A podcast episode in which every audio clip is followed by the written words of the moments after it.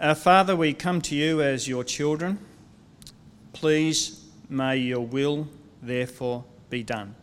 In Jesus' name, Amen. I do like that second song, Never Alone. We are never alone.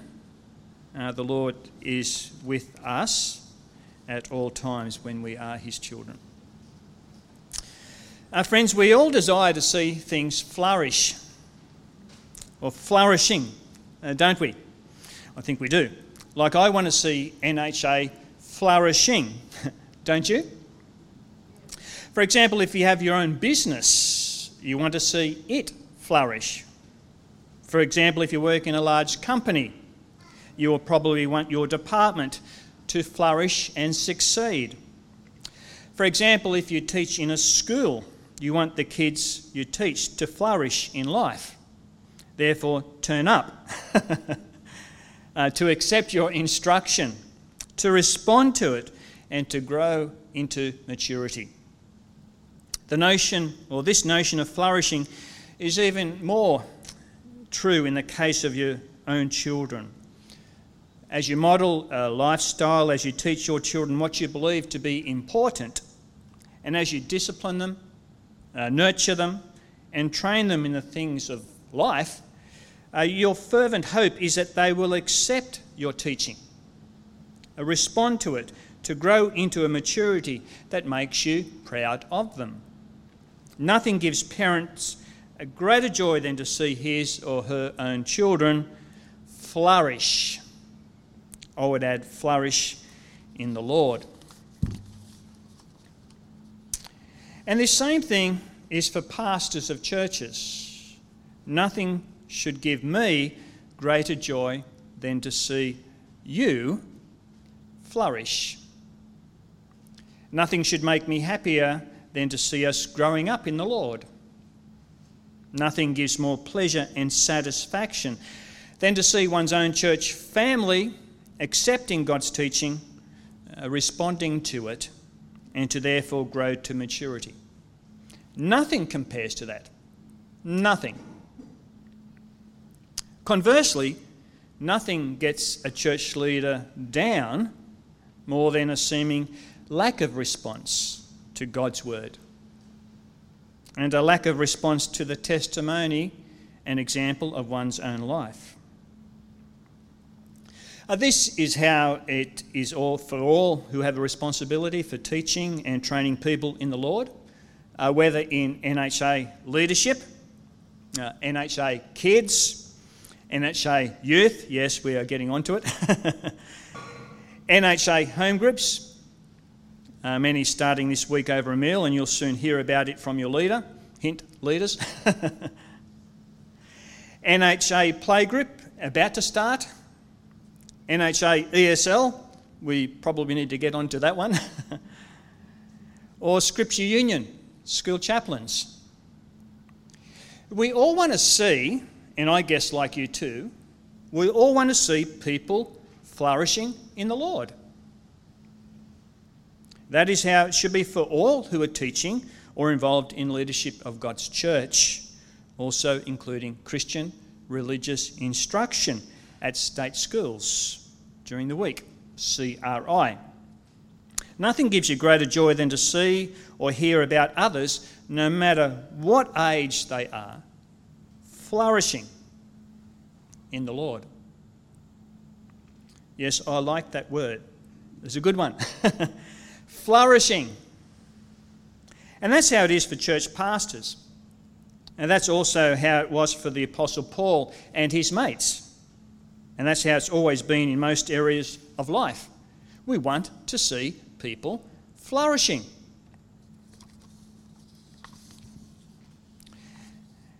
As I've said, uh, we need to realize that Paul, Silas, and Timothy wanted to see how this church plant in Thessalonica was going. That's what's behind this letter. After all, they'd only spent a little time there, maybe three weeks.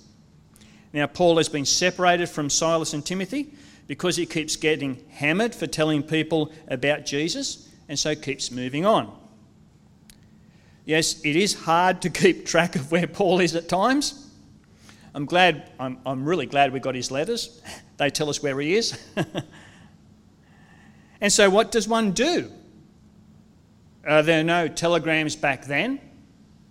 Uh, they, I think they came in in, 19, uh, uh in 1800. And no social media back then. I think that came in 1997. Uh, to find out how things were going in Thessalonica. So they sent back to this fledgling church a guy called Timothy. After all, he is Greek, not a Jew, and would probably go fairly unnoticed to see how they're going. It shows us today how much they thought of their brothers and sisters, their new brothers and sisters, in this very new church that they had originally planted.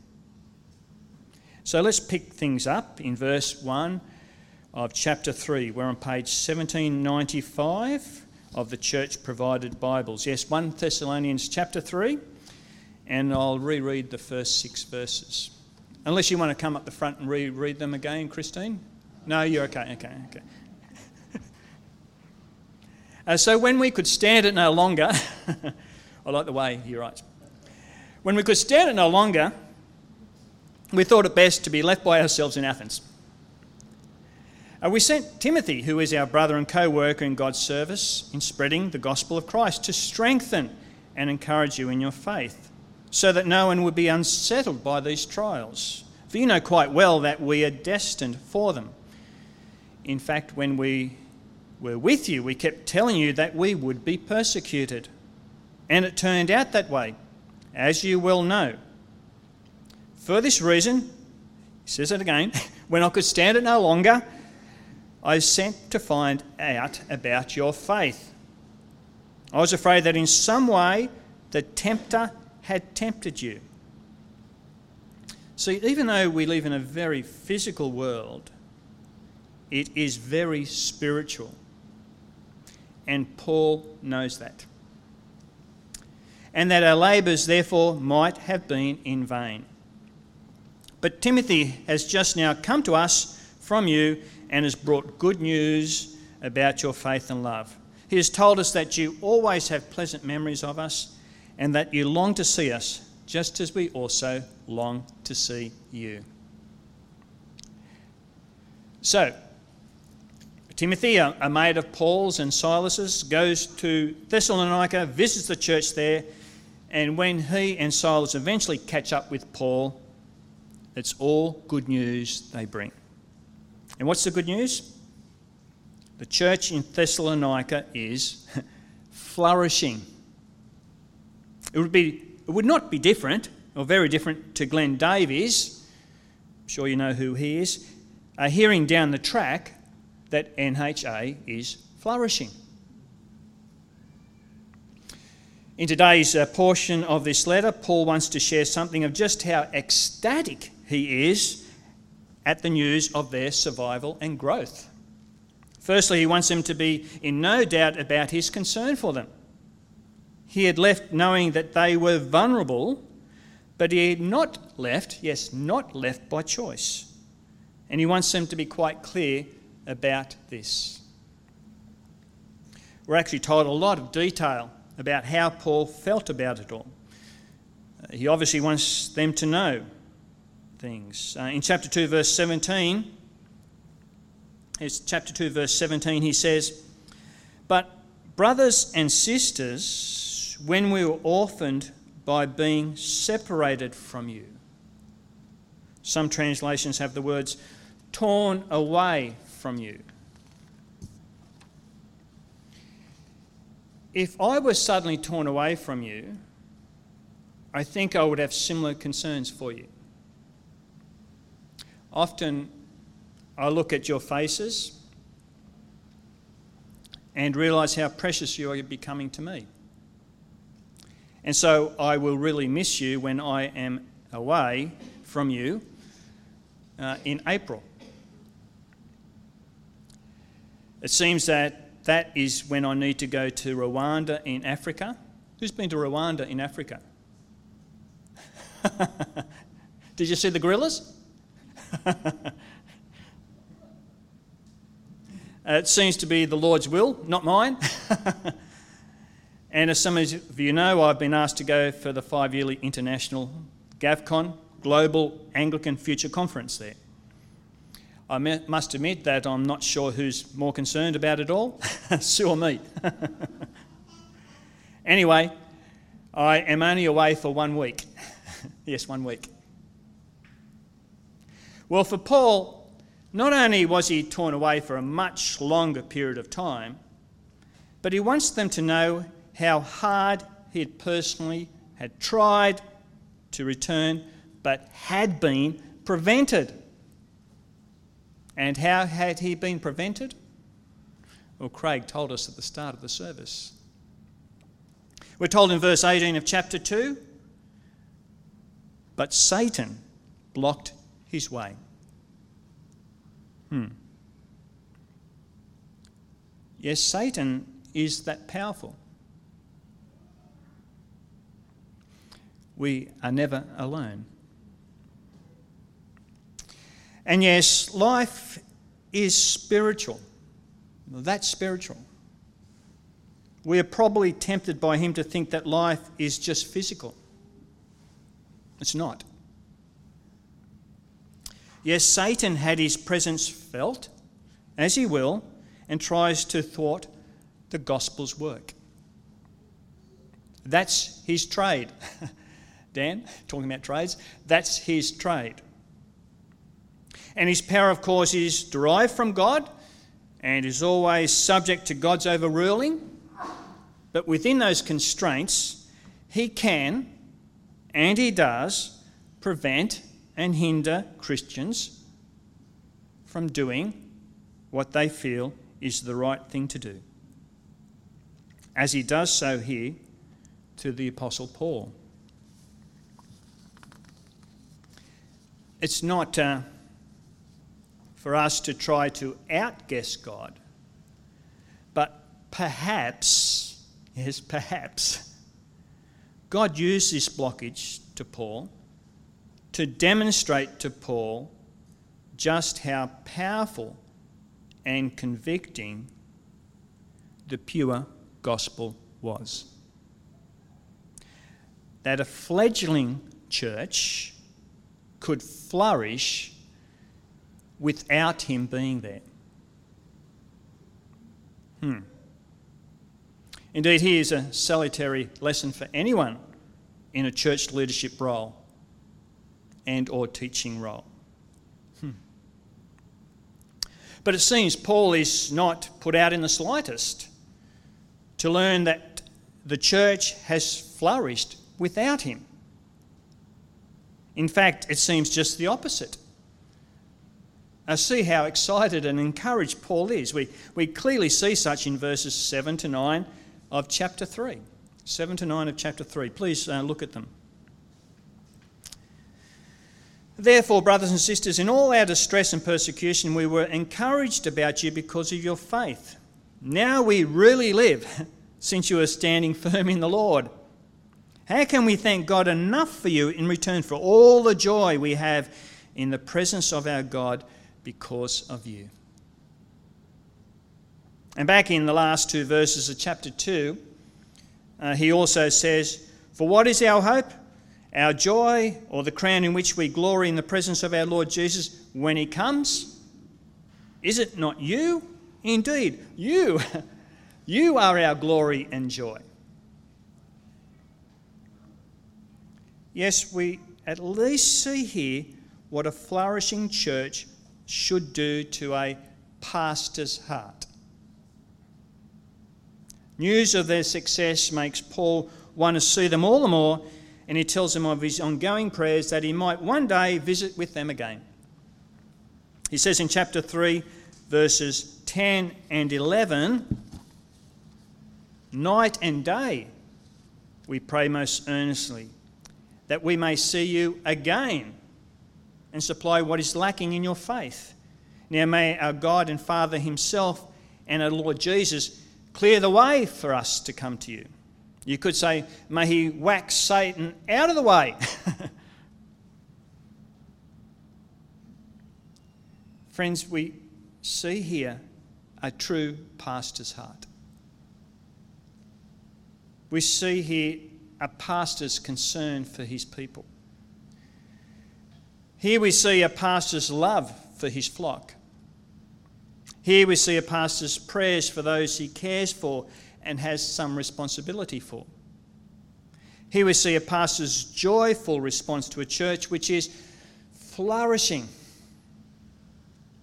Here we see a pastor encouraged by people who've taken the word of God most seriously. Here we see a pastor thrilled and excited that his church family had taken the things he had taught them and applied them to their lives and were actually living now not by the views of this world, but by the Word of God. Remember back in verse 13 of chapter 2? It was last week. Remember back in verse 13 of chapter 2? And we also thank God continually because, and why? When you received the word of God, which you heard from us, you accepted it not as a human word, but as it actually is the word of God, which is indeed at work in you who believe. Yes, here we see a pastor who knew that he had done good planting work for the kingdom. Here we see a pastor who can see some good fruit of his labour for God. Here we see a pastor greatly encouraged by Christians, clearly flourishing.